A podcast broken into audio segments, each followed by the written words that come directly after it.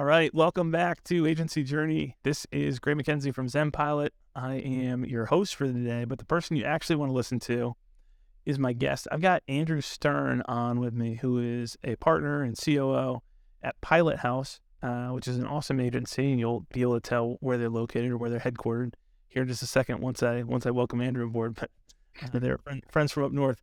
Andrew, welcome to the podcast. Yeah, thank you so much, Gray. Yeah, really happy to be uh, having a chat with you and, yeah. and sharing wh- whatever I can. um, so we've we've been doing a little series here on the podcast, um, trying to talk to the top agencies who are running on EOS and have gone through that implementation process or in that implementation process.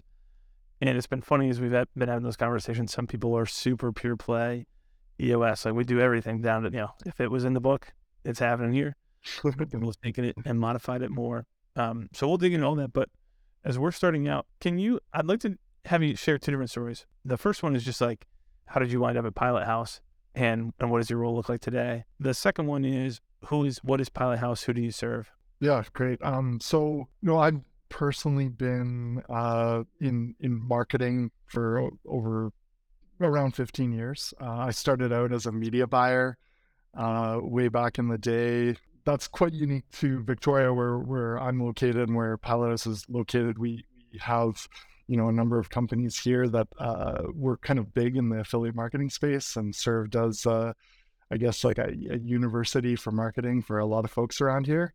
Um, but uh, with that, you know, essentially that's kind of arbitraging traffic with offers that are pay per conversion um, you know, a, a, great learning ground uh, to get your hands on performance marketing in, in the truest spirit of things. And so that's that's where I started. But from there, I went into uh, running media buying teams, um, consulting, uh, even working within brands themselves, um, and then uh, on the training and education side uh, of things when it comes to marketing. And all of that has kind of led me to, to where I am today uh, in the agency world, uh, which is kind of one of the last places I thought I'd, I'd end up. Uh, but it, it, really is a great place to take all those learnings and, and experiences and, and kind of uh, build something truly, truly great. So, um, yeah. yeah. That's awesome. I think you know so many of the people who are now kind of the marketing icons and most well-known uh, faces out there had their roots in affiliate marketing, and you know, before there was uh, Tim Ferriss, known for he was you know running affiliate sites or selling um, you know supplements over the internet. Exactly. Yeah. and so I think there's a there's a real commonality there. Um, and Pilothouse is in the D2C space too. So walk us through what you all do and what the team looks like at Pilothouse. Yeah, for sure. So uh, Pilothouse started in 2019, uh, but um, th- there's been a group of us kind of working together longer than that. Uh, Pilothouse has uh, four partners uh, who, for the most part, all come from a very similar background uh, on the affiliate side. And the way Pilothouse was was really uh, born was, you know, an answer to maybe what's wrong with a lot of traditional agencies. Uh, so we, at the time, you know, quite a unique model and approach. Uh, we wanted to focus solely on performance and solely on growth, and the way we did that was through true, true alignment. So, you know, get rid of a, a percent of of you know ad spend or rev and like really focus on uh, you know return on ad spend or profitability and, and all those metrics that true you know business owners and uh, brands at the end of the day uh, that, that's what their goals are as well. So uh, yeah unique business model at the time. I think a lot of people are doing that now in the agency space. You just have to. Uh, but with that uh, approach you know i'd say it allowed us to kind of maybe punch a little higher in terms of weight class uh, when we were going through those pitches and, and our you know original portfolio clients um, and you know i shouldn't say clients we really consider people partners because we are partnering with them uh, in exactly you know what they're looking for and the model is about alignment and of alignment through incentives, through, you know, from the client partner to the agency and and even just as importantly or, or even more importantly, like the the team. So we kind of have that win-win-win uh, structure uh, that that kind of gives us an edge. So that's fascinating. I think we should talk about that. But uh, Mhm. before that, what's the team size today? So today we're at about 170 people. Right. Um, yeah, which you know, to put that in perspective, and I guess 2020, everyone you know looks to the start of COVID as a as a good uh, kind of marker in time, and uh, we were 15 people, I think, at that time, locally in Victoria, and uh, from from there, you know, now we're uh, we have people all around the globe, and um, at 170, it's pretty pretty wild to think about that. Yeah, that's it's such quick growth, and I yeah I think there's a pattern with some agencies who grow that quickly. But I want to talk about what else has influenced it. You mentioned Mhm. were four partners who were all you know we had some relationship before, and we've had um, Dean Dutrell from uh, Worth E-commerce who was acquired by SmartBug Media. Um, somewhat similar story. I met Ryan, two partners who'd been working together kind of loosely, and then built an agency and scaled to 50 people in three years or whatever Mhm. uh, they like structured with um, Nick Shackelford and Chase Dimond and some of the guys there. Chase has been on the podcast, and there's some similarity there. So that's that's one thing that is a commonality. I think it's worth pointing out for people that um, sometimes we, we put so much pressure on ourselves as entrepreneurs when we're running comparisons. Like, oh my goodness, these guys went from uh, 54 people to 170 people in three years or four years or whatever it is. Um, and there are some, there's a commonality there when you bring people together who have some influence, have some meaningful experience under their belt. And if you're looking for a partner, that's something that, that we should probably be looking for. But Mhm. obviously, it's not just four people who had a network who all of a sudden magically went to 170 people and, and, and gotten right. And I'm surely a lot of things that you've tried and didn't work Mhm. and then adjusted um, in that time. But why is it the model and the network that you guys had? What's led to that kind of growth? Yeah, it's a it's a great question. I mean, it's certainly a number of things. Uh, our CEO Dave Steele, you know, really at the start uh, was integral in this vision. Uh, he essentially wanted something, wanted a place for growth-minded people to to build something. Uh, and I'm not talking about you know just the four partners. From the very start, our our kind of culture evolved where we we looked to bring on entrepreneurs. We looked to bring on uh, growth-minded folks that just you know have this spirit of winning and um, sharing in those wins, and and I think that's just carried on throughout the history of Pilothouse. Uh, that like the the belief is that we can't lose, and everyone believes that. So we just keep growing and in in that in that sense you know like it's uh there's there's no other direction than growth Yeah. Um, talking to teams like uh, Jump 450 or Hawk Media about how they're running incentive structures for their teams. It sounds like it's something that you guys have also implemented where there's a percent of revenue. So clients are paying, it sounds like if I'm hearing you right, clients are paying, you know, a percentage of performance. There may be a retainer fee. You know, I'm sure there's a mixed model there, there's probably a mixed model there around compensation. But Mhm. then also teams who are supporting those clients are earning a percentage of that revenue coming through as well.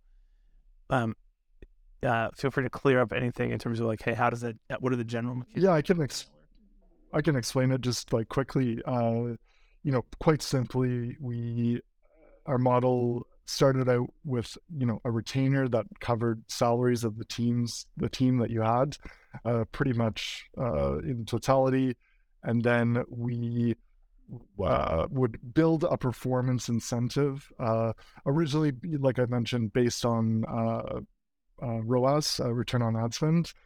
Um, and uh, that was when Facebook, uh, and I'm speaking about Facebook or Meta first because that's where, where our roots started. We do a lot more than that um, these days. But uh, when their reporting was, you know, uh, as good as it was, that was, you know, quite an easy thing for us all to align on. Um, and we would take that percentage of ROAS, and then uh, it would a portion of it would go to the team directly.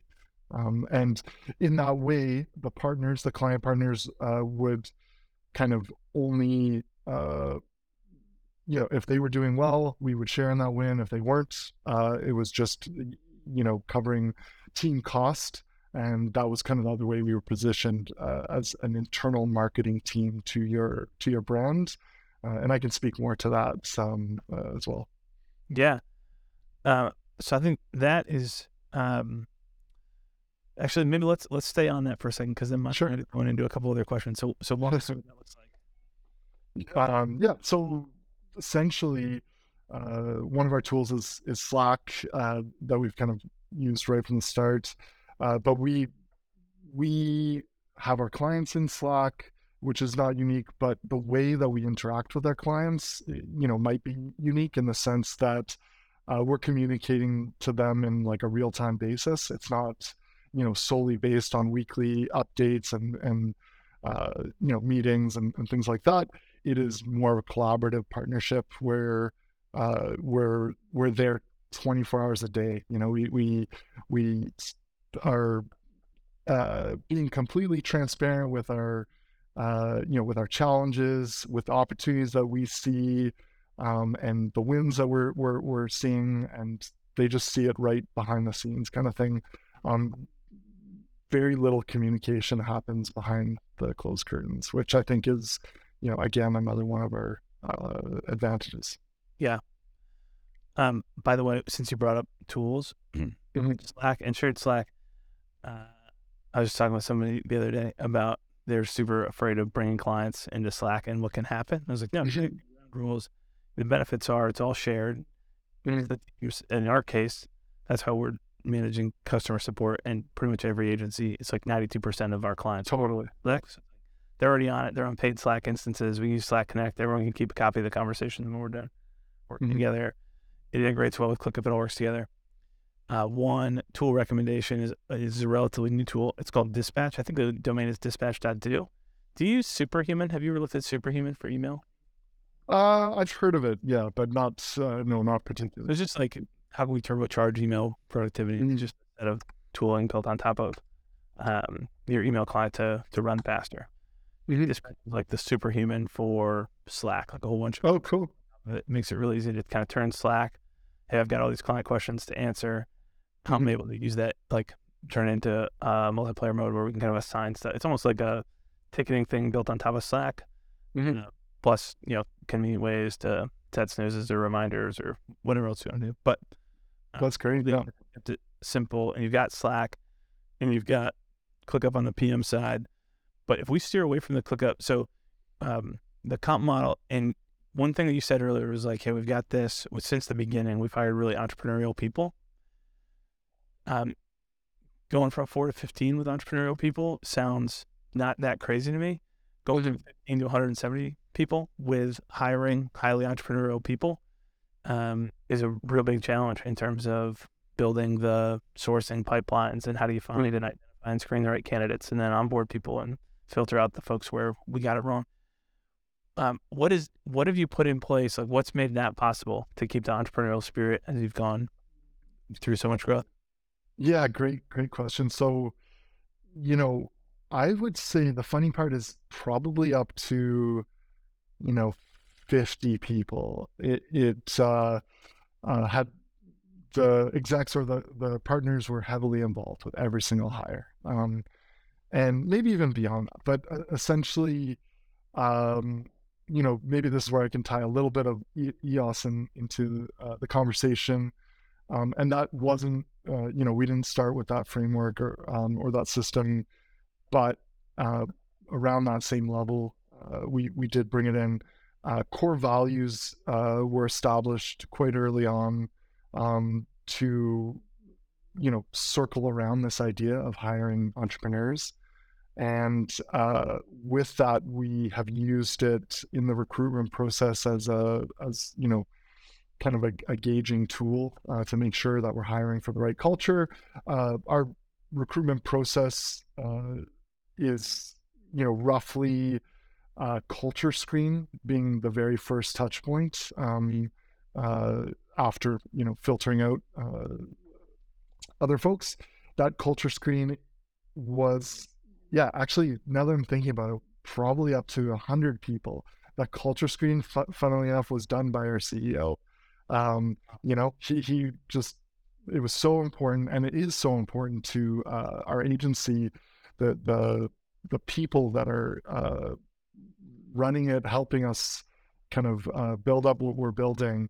And so uh, right away that that would happen the culture screen. Then we would have a team screen uh, where it wasn't structured per se, but essentially the individuals uh, ranking you know seniority from from people who are new hires to uh, management they just want to get a feel of of how you fit in in the culture what your mindset's like what questions you're asking what curiosities uh, are kind of directing that conversation and then you know some sort of project and then uh, ultimately it used to be an end with an exec screen and uh, you know those are always a lot of fun uh, you know, part partly just grilling people, but uh, other part was just, um, you know, again confirming that culture piece, which is so important.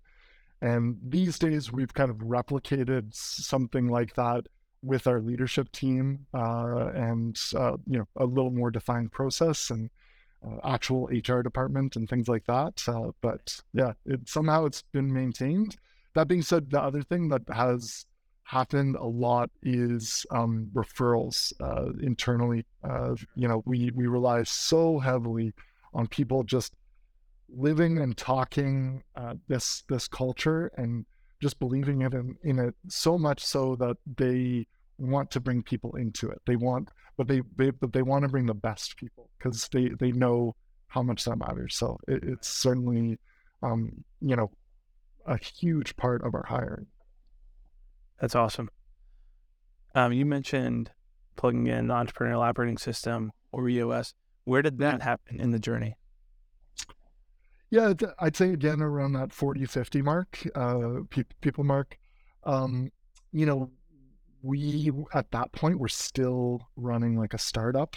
Uh, we were also th- this uh, in terms of timeline was maybe a month or so into COVID. Uh, and so we were working remotely and we just weren't really used to that. Uh, and I think we were doing a great job. Uh, but at that point, no one really knew what the timelines were. Um, uh, but what we did was lean into, um, you know, such a, kind of uh, anomaly kicking that bet that uh, you know DTC brands would would be uh, in a growth period um, with it. And I think a lot of uh, agencies maybe stalled out a little bit or pulled back, whereas we kind of did the opposite. We just um, uh, hired more um, and, uh, you know, built our network, uh, our, our pipeline, um, and in, invested in that. Um, so, sorry, just got a little sidetracked there. Um, but EOS was introduced to to me through kind of a network of, of people in similar businesses as um, something to look into. Uh, at the time, I really had no clue what I was getting myself into, um, uh, and um, it was something that the execs tried uh, first. Uh, we weren't looking for this formal onboarding, uh, this adoption that I think, in hindsight, you know, obviously uh, can can be beneficial for a lot of uh, organizations. We just um, said, hey, you know, there's c- certain weaknesses that we're we're finding with our communication, our organizational goal setting.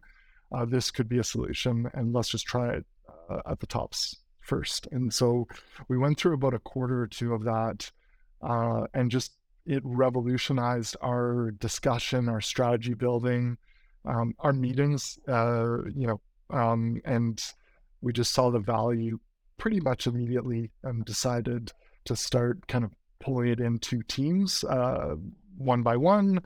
Um, and that's that's kind of where it started. Wow, that's awesome. Mm. Did you is has it all been self implemented, or did you wind up working with an implementer from the outside? completely self-implemented, and you know that's why it it certainly isn't uh, uh, complete in the traditional sense. We've we've kind of cherry picked some of the principles and uh, you know intertwined that with our kind of approach and, and culture. What is there anything off the top of your head, Andrew, that is like, hey, we tried this or we looked at this and we threw it out right away or we tweaked it?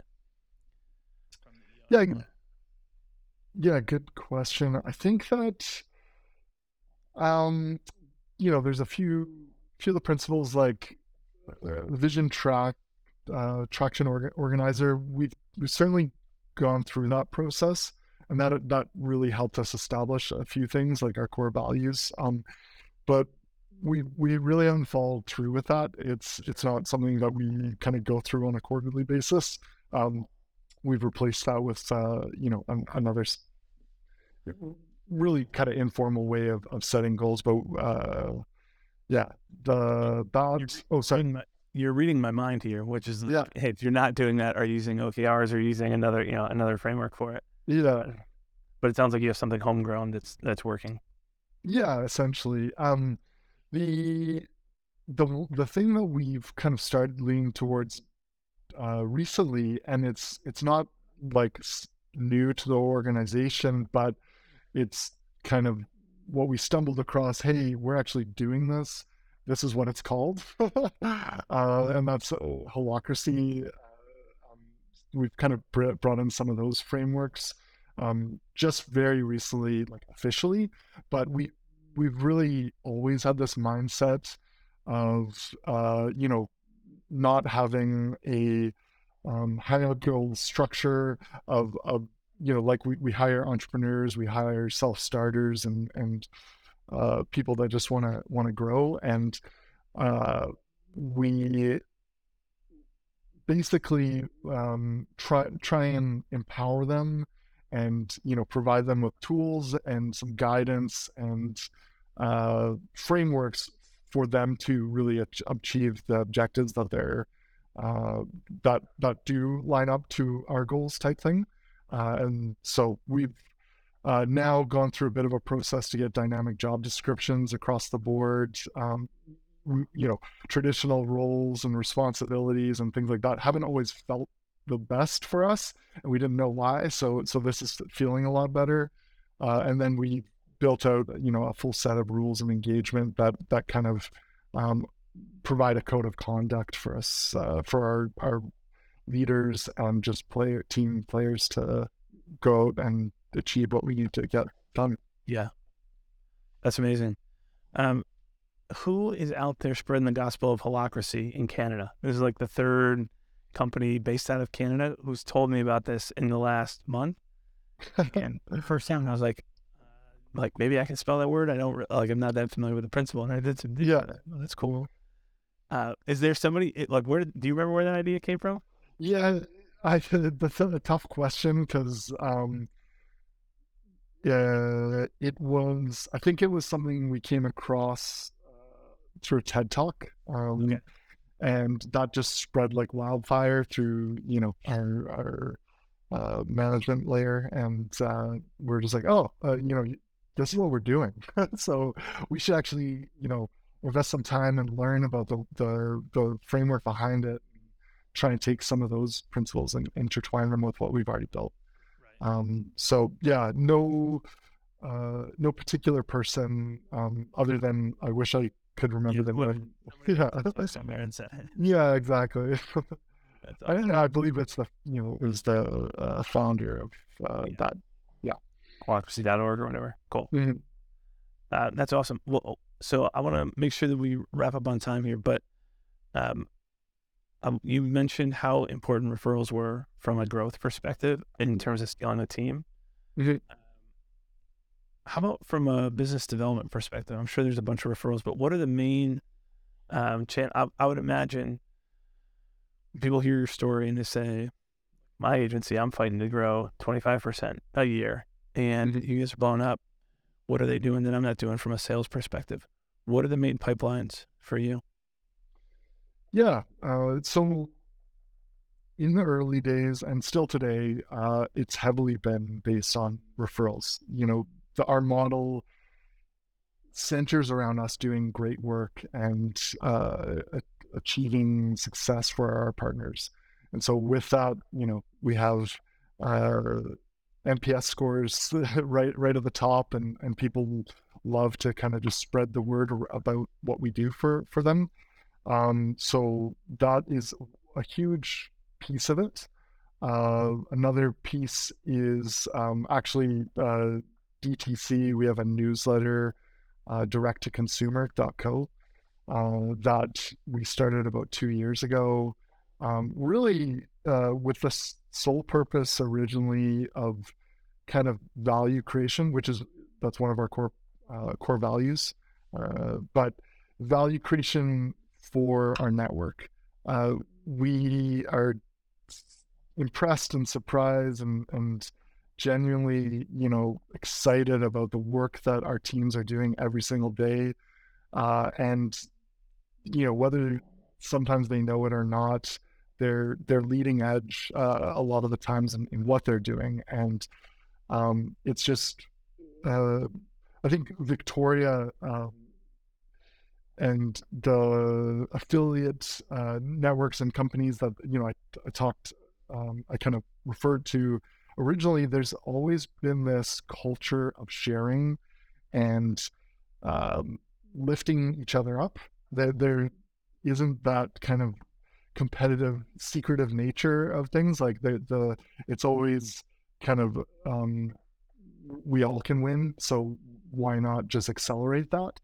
And so that newsletter was started in, in that vein. Um, you know, we want to bring in knowledge, we want to share knowledge, and uh, let's give it a try in a newsletter format. And so with that, uh, two years ago or, or more to today, we're up to over 150,000 subscribers of uh, anyone touching marketing or direct to consumer, uh, you know, e-commerce brands.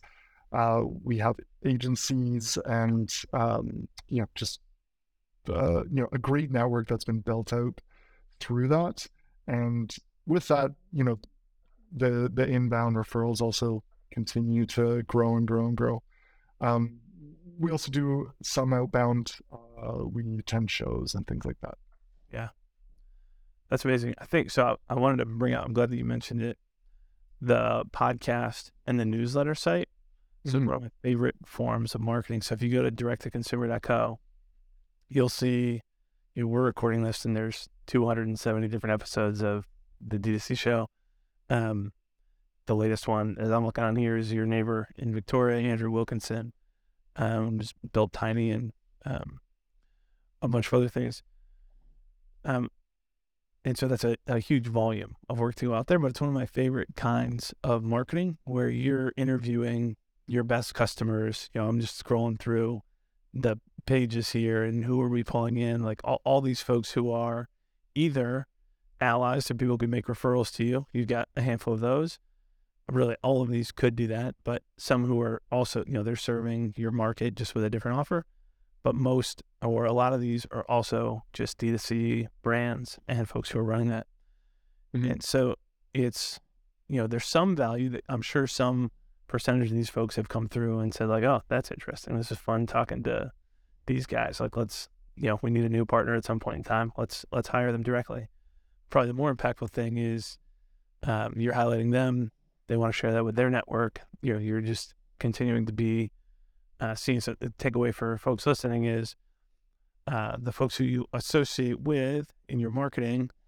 That's the level. The level of those folks is the level that you're perceived at uh, as a brand, and so uh, you're kind of getting into that network and creating a lot of leverage um, by marketing with your you're pulling in your customers to market with you or you know the people who should be you who you want to be your customers to market with mm-hmm. which is a really uh, really good move and it's a commonality of a lot of the fastest growing um, brands out there too. Um, absolutely. yeah. Yeah i mean yeah it's it's a it's a win-win situation but like like i said at the start it's for us it's centered around that value creation. It's just uh, a, an immense learning experience. Uh, you know, for the networks that subscribe uh, to direct to consumer, but also internally, we we just learned so many things from all these people that we're talking to. Right. Oh yeah, the ability to take away. Oh, here's here's what I mean. This is and you guys have done it way faster. We're about the same number of episodes into our show, but we've been doing it since 2015. You've only been, been doing it for a couple years, so you guys are pumping it out at a way higher volume. And so that rate of learning, getting here, cool new ideas. Oh, this is cool. Pilothouse has this incentive model. I wonder if that would work well. You know, you just get exposed to so many helpful ideas. So absolutely, yeah. Uh, Eric, Eric, you're bringing the goods. Yeah. I won't cut you off. Go ahead. No, I was, I was just going to say Eric Dyck, who uh, is um, the, the CEO at Direct to Consumer, has just done a fantastic job uh, accelerating us through that uh, journey. Yeah, that's awesome. Well, shout out to Eric. Shout out to you, Andrew, for being able to come on and share today. This has been super fun. If folks want to follow along, uh, we already mentioned the direct to consumer.co site. The other place that obviously we should point people to is pilothouse.co, the website. Is there anyone anywhere else that we should um, ask folks to go connect with you or follow follow your story? Those are definitely the two best places. Uh, you know, we're in the midst of, of uh, updating our website, Pilothouse, but uh, you could follow me on LinkedIn if you so choose. Uh, but those are the, definitely the, the best places. Awesome. We'll make sure that's in the show notes. This has been super fun. Andrew, thanks for coming on and joining us today on Agency Journey. Yeah, great. Thank you so much. Really appreciate the opportunity to chat.